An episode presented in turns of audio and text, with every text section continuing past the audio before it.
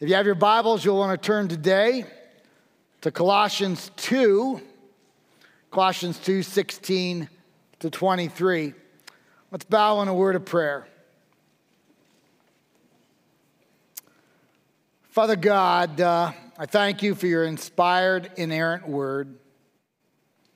I ask, Father, that you would talk to us through your word. We want a fresh word from you. Lord, if I say things that are incorrect, let us have wisdom to ignore that because we want to hear from you, your spirit, your word. We want to hear truth. Father, guide us in all truth, but not just to hear, but to live it out. It's in the name of Christ we pray. Amen. Probably many of us know Charles Schulz. Maybe we've read the cartoon strip Peanuts. In one particular one, Lucy said, I wish I were in charge. I would change the whole world. Charlie wasn't very impressed and said, Well, that's a pretty big task. What would you do first? Wrong question. She pointed out Charlie and said, I'd change you. And that's the way it often is with legalists. Legalists are individuals who add to Scripture, who go beyond Scripture, who are often quite judgmental. And rather than looking internally at what God wants to do in transforming us, legalists tend to look externally at others and try to apply what they have added to Scripture into our lives. In the Bible, there were two groups that particularly caught the ire of Jesus. They were the scribes, they're professional pastors, and the Pharisees. They're actually lay leaders who had a lot of authority. And Jesus condemned both of them because they constantly wanted to add to Scripture and apply what they added to the lives of others in a judgmental way. Let me just read a little from Matthew 23. I'll read verses 27 and 8. Woe to you, scribes and Pharisees, you hypocrites! For you are like whitewashed tombs, which outwardly appear beautiful, but within are full of dead people's bones and all uncleanliness. So you also outwardly appear righteous to others, but within you are full of hypocrisy and lawlessness. I don't mean to be cheeky this morning but I want to give us 10 characteristics that I observe when I or others are legalistic or when churches are legalistic. The first is this legalists tend to be angry. They're angry at the world, they're angry at churches, they're angry at others, they're very judgmental, they point the finger, they tend to be angry people, always deciding that others are falling short of their standards. Second, legalists tend to be without joy. Maybe a sign that would be appropriate outside a church that is legalistic is something like this Abandon hope, all ye who enter. They don't believe that the joy of the Lord is our strength. They don't believe enter his gates with thanksgiving and his courts with praise. They don't believe, rejoice today. Rejoice in the Lord always. Again, I say rejoice. There ought to be joy in the lives of God's people. Third, they believe something like this God loves you if, and then they fill in the blank. But actually, Scripture says God loves you. In fact, in a most remarkable statement in John 3:16, it says God so loved the world that he gave his only begotten son that whoever believes in him would not perish but have everlasting life. And the word used for world is cosmos, which is not a positive word, not in John's vocabulary. We have five books that he penned the Gospel of John, 1st, 2nd, 3rd John, and Revelation. Look at how he uses the word cosmos. It's not for believer, it's predominantly for unbeliever. It's not for those who are walking in righteousness, but those who are walking in unrighteousness. It's not for individuals who are doing the will of God, but those who often oppose the will of God. And yet the Bible says that God loved those in the cosmos, those in the world. And so when we accurately think of God, we don't think, God loves me if. What we ought to think is, God loves me, and therefore, He won't leave me in the state that I'm in.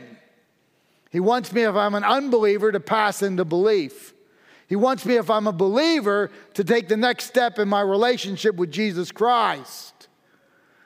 God loves us, but He doesn't want to leave us in the state that we came in this morning. Fourth, legalists tend to compare themselves to others. It's kind of an us versus them mentality. I serve more than him. I'm a better parent than her. Why do they always walk in late? Don't they have a, an alarm clock? Don't they have priorities? And the idea kind of is God must grade on the curve, so if they get a D, I'm going to get a C because of their D. But God never grades on the curve. How you behave has no bearing on how God evaluates how I behave, and vice versa. Fifth, we have a word in our language that probably makes no sense. It's the word fundamentalist. Because a fundamentalist doesn't believe in fun, especially not in church. We're not fundamentalists, we're evangelicals. And what makes us evangelicals is that we believe in the authority of Scripture, a Trinitarian God, that salvation is only by faith in Jesus Christ alone. A fundamentalist, a word that many perhaps used at one time, now refers to those who are particularly angry at the rest of the church. That would not, should not be us. Sixth, legalists often see a dichotomy, a dichotomy between being right and being kind. They would use the word or in between. I think we ought to use the word and. God calls us to be right and to be kind. It's not either or, it's both and in our lives. Seventh, many legalists are very puffed up with biblical knowledge and proud of it. What ought to happen is the more you and I know the scriptures, the more we ought to be broken over how far short we fall before God's glory. Eight, legalists tend to confuse biblical absolutes and personal preferences. Where the Bible says do, we ought to do. Where the Bible says don't, we ought not to do. When the Bible says believe, we ought to believe. But then there's an entire category in which the Bible doesn't speak. And there aren't tangential verses that apply in those areas. We ought to allow God's Spirit to speak to our heart, but what He says to our heart might be different than what He says to somebody else. If you don't believe that's possible, read the most doctrinal book in the Bible, Romans, in chapters 14 and 15, after giving us 11 chapters of doctrine. In chapters 14 and 15, it goes on to say that God speaks to different people in different ways, not talking about Scripture. Scripture is absolute. We do, we don't, we believe as Scripture teaches. But in those areas in which Scripture doesn't teach, He may very well, by His Spirit, talk to one person in one way and another person in another way. Never contradicting Scripture, but guiding us as we live out our lives for His glory. Nine, legalists tend to see things always as black and white, but not everything is black and white. It really isn't. There's a lot more gray in our lives than we want to admit. Legalists like boxes. Scripture has some boxes and a lot of liberty. And we live for God's glory in the boxes and in the liberty that God grants. And 10, if one is a legalist, you're probably annoyed at my first nine. It's just the truth. It's just the truth. Today's text is about legalism. It's also about mysticism, that is, trying to find secret meanings in Scripture, and asceticism, somehow trying to earn grace. But grace, by definition, is what we do not deserve, it's unmerited favor. So we have legalism, mysticism, and asceticism. Let me pick up and read from Colossians 2 16 to 23. Therefore, let no one pass judgment on you in questions of food and drink, or with regard to a festival, or a new moon, or a Sabbath. These are a shadow of the things to come, but the substance belongs to Christ. Let no one disqualify you, insisting on asceticism and worship of angels, going on in detail about visions puffed up without reason by a sensuous mind, and not holding fast to the head, that is Christ. What ought to be central in our life, we've already been told twice, is Christ, from whom the whole body, nourished and knit together through its joints and ligaments, grows with a growth that is from God. If with Christ you died to the elemental spirits of the world, why, as if you were still alive in the world, do you submit to regulations? Now he's going to actually quote the Judaizers, sincere Jews who want to bring the church back, saying Jesus is okay, but you need the Levitical laws in order to be saved. This is one of the two groups that have infiltrated the church, false teachers. And what do they say? Do not handle, do not taste, do not touch. Don't believe in liberty. That's what they say. Referring to things that all perish as they are used, according to human precepts and teachings. These have indeed an appearance of wisdom in promoting self made religion and asceticism and severity to the body, but they are of no value in stopping the indulgence of the flesh. As you and I begin in verse 16, we read the Greek word oun, the English word therefore. You probably heard someone say, and it's actually a really wise statement, when you see the word therefore, ask why it is there for. What, what's its purpose? It actually ties verse 16 with what preceded verse 15. What is in verse 15? That Jesus made a spectacle of the demonic world, of Satan. He conquered them. Therefore, verse 16, don't imitate them. How do we imitate them? By becoming legalists by becoming spiritists, by becoming ascetics. Legalism, adding to the scriptures, repels people away from God. Don't do that. That's Paul's point. That's why he says, therefore. That's why he ties verse 15 in with verse 16. Don't act like the fallen world, the demonic world. God wants better of us. Therefore, act like a Christ follower. By the way, it is never legalism to stand firm on the Word of God. The morals and ethics of our world, most of the time, are not the morals and ethics of Scripture. So, where God says do, we do, where God says don't, we don't. When God says believe, we believe with charity, with grace, but we stand firm on Scripture but we don't do so with anger, judgmentalism, holier than thou type attitudes.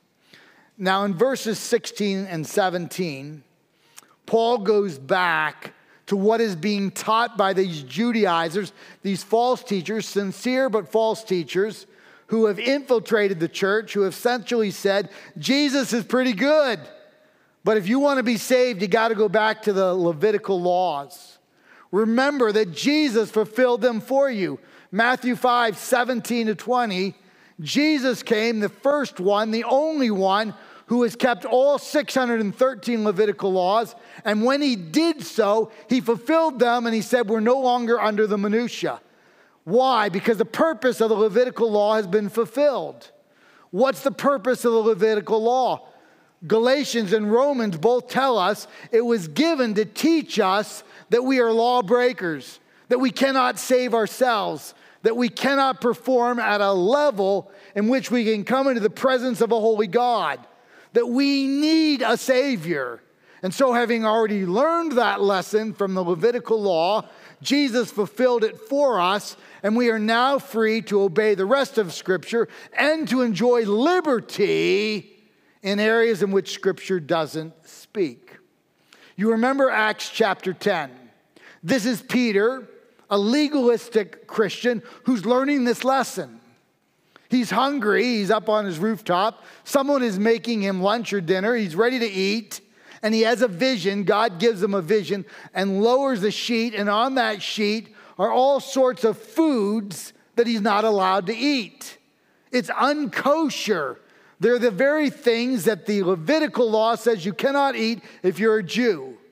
And God says in the vision, Take and eat. And you remember what Peter says by no means. And God responds, Do not call unclean that which I have called clean. And from that vision, Peter learns two things. First, God had sent him to a Gentile named Cornelius. Uh, Peter wants nothing to do with it. But God said, Don't call unclean what I have called clean. So Peter learns that the gospel is not only for the Jew, but also for the Gentile. And second, he learns that he is no longer, you are no longer, we are no longer under the dietary laws, the Levitical laws. Those 613 laws are the very parts of the books of Moses in the beginning of the Bible. That's what Paul refers to in verse 16 when he talks about the food and the drink. He's talking about the dietary laws. Now, this is the message that Paul is really giving. If, as a Christ follower, as an act of worship, never as a means of trying to gain grace, but as an act of worship, you desire to still follow the dietary laws, go for it, doesn't matter. But don't ever think you're earning God's grace and never foist that on anyone else. So I have a Jewish friend who's also a believer in Christ who sometimes follows the dietary laws, sometimes he doesn't. It's very interesting to watch. I would never say to him, Why are you following that dietary law? Because for him, it's tradition. It's actually more than his faith, it's his culture. He's got that freedom. But he doesn't have the freedom to tell his wife or his grandchildren or children or me to follow the dietary laws because we're not under the dietary laws. Paul makes the same statement about festivals in verses 16 and 17. He's talking about Yom Kippur, the Day of Atonement, Rosh Hashanah. He's talking about the Feast of Tabernacles. He's talking about all the major feasts and the minor feasts. Is it wrong for a Christ follower, Jew or Gentile, to celebrate these feasts. No, it's not wrong at all. But we can't do it as a means of grace, it has to be as an act of worship, and it's never foisted on others. What we eat and the way we celebrate festivals, as long as we don't do things that violate Scripture, is a matter of conscience. Follow your conscience. Don't play Holy Spirit in the life of someone else. So I want to illustrate this in the 21st century. Halloween. Yesterday I ran into Tina Moberg and I told her at a grad party, she is part of my sermon today. It made her very happy. but when Betty Ann and I candidated, we went out to eat with Dr. Ken Moberg and Tina Moberg, and she asked us about Halloween. And I thought, you got to be kidding me, man. That's divisive. I don't want to answer. It's a divisive issue. I wanna tell you how the Mobergs celebrate Halloween. They could try and appeal to their conservative chops and to, to win the approval of others. They don't. They pull their grill out to the middle of their driveway and they have chips and they have cokes. And as the neighborhood goes by their house, they invite them for hot dog, chips, and coke. They have turned Halloween into a holiday to get to know their neighbors. That's brilliant. When I grow up, I want to be like Ken and Tina. That's brilliant. They're not concerned of what you think or what I think. They're concerned about what God thinks and how to utilize what God thinks they might do to win their neighbors. I think of holiday mascots. I don't care if you like the bunny or you like the fairy, it makes no difference to me. If you like them, celebrate them. If you don't, don't play, don't play Holy Spirit in anyone else's life. It's a secondary issue. Sabbath rules. Oh my. Our Sabbath is Sunday, and there are lots of Sabbath rules in certain places. In certain churches, you can't get up here without a jacket and tie, or if you're a woman, your skirt has to be four fingers below the knee. Who thinks of this stuff? I mean, who thinks of this stuff? Where does it come from? I own exactly one jacket nowadays. Whether I marry you or bury you, it's the same color. It's all I got. It's all I got. One jacket. I used to have a lot of them. I'm down to one. Someday I'll be down to none. I mean, who cares if you're wearing a jacket or tie or you're not? I doubt the Lord cares. Or you got to be clean shaven because Jesus didn't have a beard. Who thinks of this stuff? In the church I pastored in, in Texas, we had a family that, because we had a Christmas tree, didn't come during December. And I had to choose legalistic family or Christmas tree. I missed them for the whole month. Why separate over such a silly thing? It just doesn't make sense. Or what happens if a five year old goes skipping through the halls? Sunday morning at church, I doubt the Holy Spirit is wringing his hands. Why would we not rejoice with a little five year old who's skipping along through the hall? And why would we say, don't run in church? Just get out of the way. The five year old's a bowling ball, you're gonna lose. Get out of the way. It's just not that big a deal. Or how about what version of the Bible? This is a personal pet peeve of mine. I just, I just think we're smarter than this, we're better than this. I've been trained under some of the best world class scholars anywhere. That's not to say that I belong there, I just have had that privilege. None of them who can read Hebrew and Greek fluently and understand transmission of the Bible, none of them have argued, to my knowledge, of which version of the Bible. But we get this website or two that's angry, that purports to know all sorts of things, and all of a sudden we we speak poorly of this version or we speak poorly of that version. And we don't know Hebrew, we don't know Greek, we don't even know if the person we're reading knows Hebrew or Greek. And yet we become angry and divisive over this. At Highland, we all teach and preach from the ESV. Not because we think it's the best version, some do, some don't. We do it for unity. Unless you're Dave Mahler, and then he preaches from the NIV. If you get to be an octogenarian, you don't ask questions. He gets to preach from whatever version he wants. He gets up here and he says the same thing every time. They dusted me off. Well, I love it when we dust Dave off. And if he wants the NIV, you know what? I can live with the NIV. It's just not that big a deal. I think God hates legalism.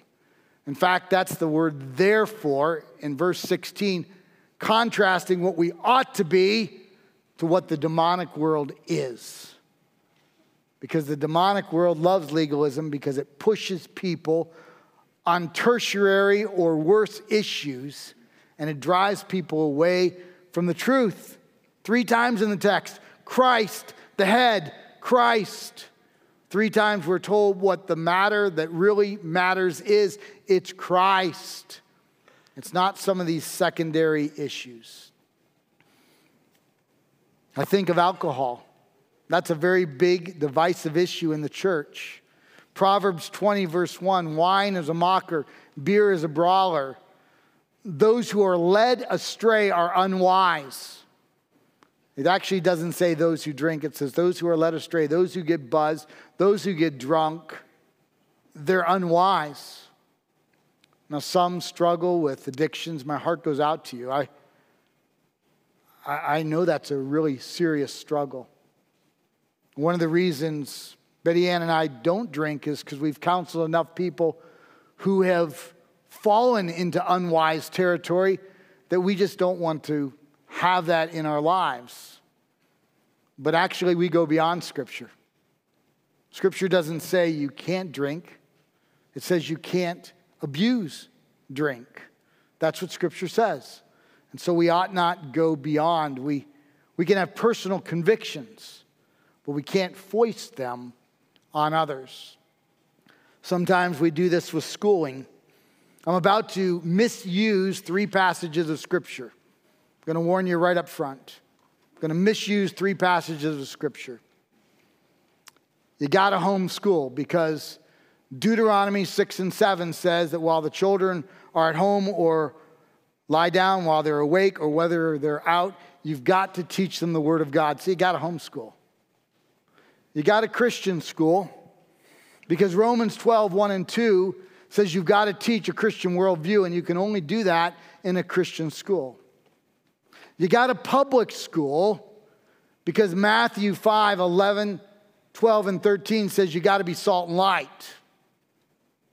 Actually, not one of those passages is about schooling. Not one. Be convinced in your mind. Allow God to give you wisdom for your child, your grandchild, but don't play Holy Spirit in the life of someone else. That goes beyond what Scripture says.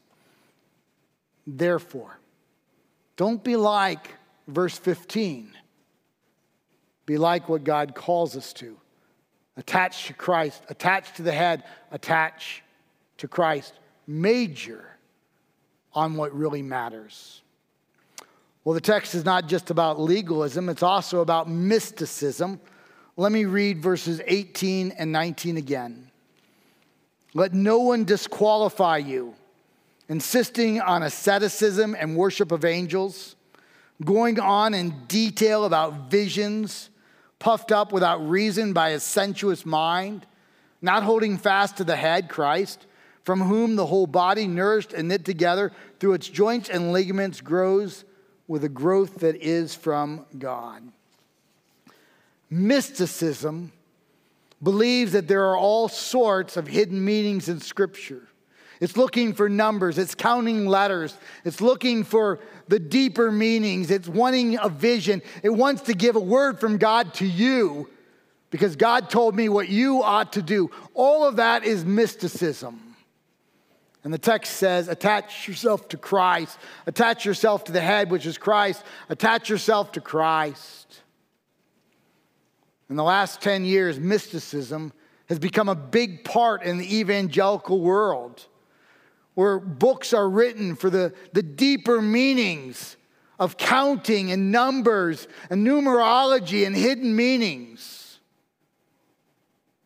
We are in dangerous territory for millennium, several, the church has believed in the perspicuity of Scripture, the clarity of Scripture.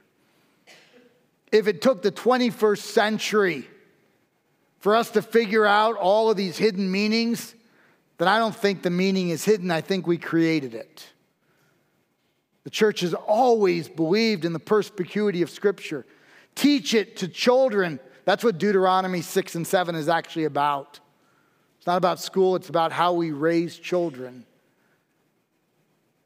it's clear enough for children so that we have soon to be third graders being given a Bible today to find their way through Scripture. Perspicuity, clarity. The Bible is inexhaustible. We would all agree. We will never understand all of it, even corporately, until we're called home to glory. But we don't need to look for hidden meanings.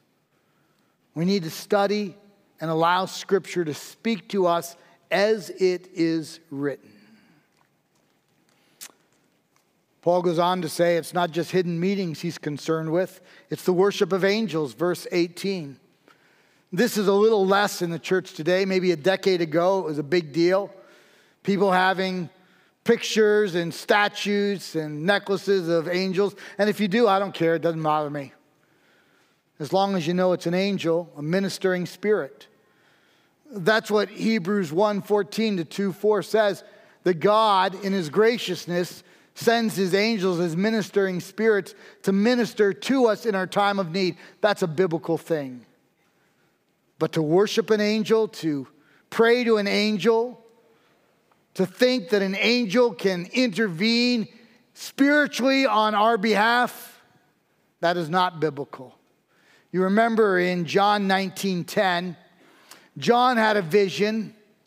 He's in heaven, and the vision is so unbelievable. He falls before an angel to worship, and the angel says, Get up. I'm a created being just like you. And then remember what the angel says worship God. Don't worship the angel. Don't worship Mary. Don't worship an icon. Don't worship an idol. Don't worship a so called saint. And by the way, if you know Jesus, you're a saint. You don't have to die to become one. You worship God. That's clear in Scripture. Isn't that part of the Decalogue? The first two commandments in Exodus 20 and Deuteronomy 5 have no other God beside me. Do not worship any other graven image. Only worship God.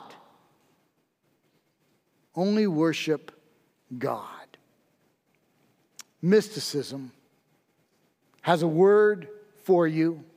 Mysticism takes your eyes off of God. Mysticism is looking for hidden meanings. We believe in the perspicuity, the clarity of Scripture. That's what God is calling us to. Finally, he mentions asceticism.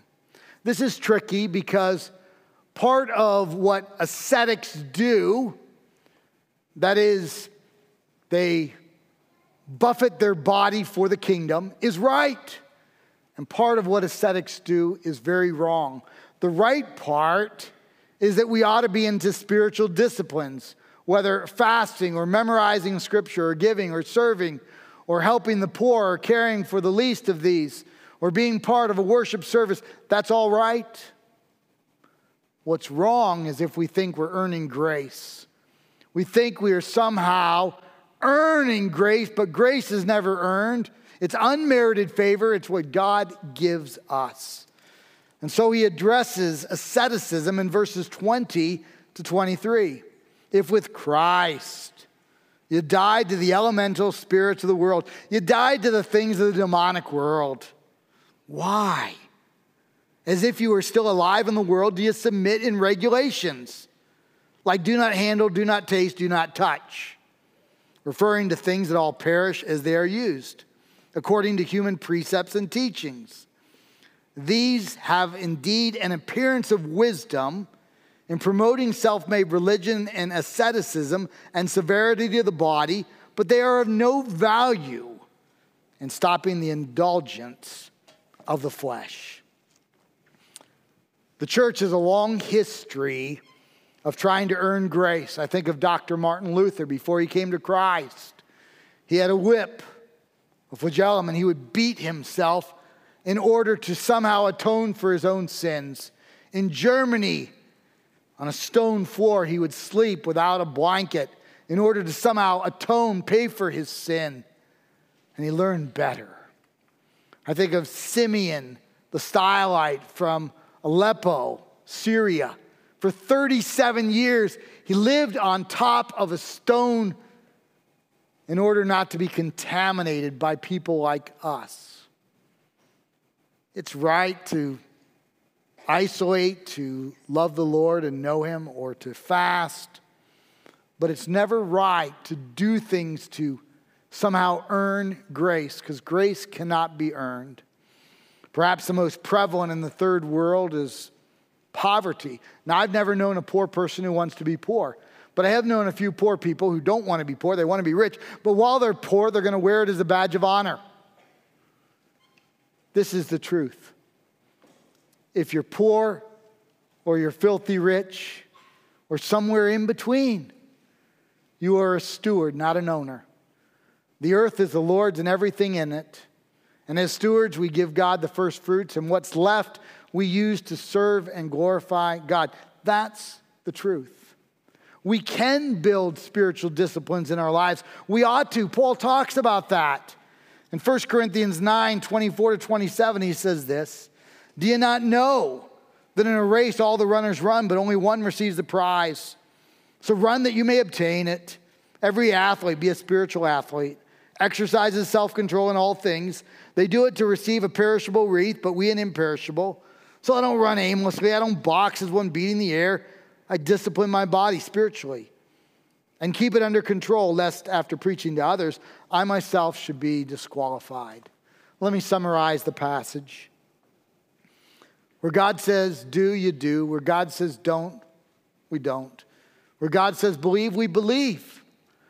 Where God doesn't speak and there's not a tangential period, uh, uh, uh, passage to apply, we have Romans 14 and 15 and says, that God may speak to your heart. Be convinced in your heart, but don't play Holy Spirit in someone else's life. Believe in the perspicuity, the clarity of Scripture.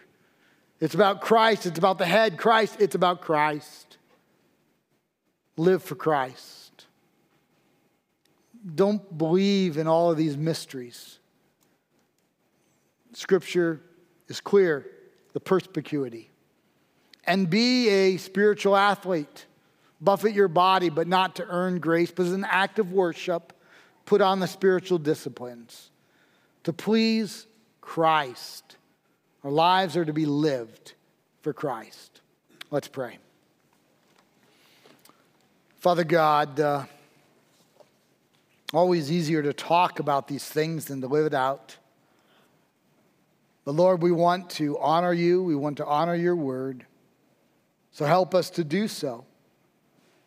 And if your word was rightly divided, help us to apply it. If not, help us to ignore what wasn't rightly divided, that we may be changed by truth. For your glory, in the name of Jesus we pray. Amen.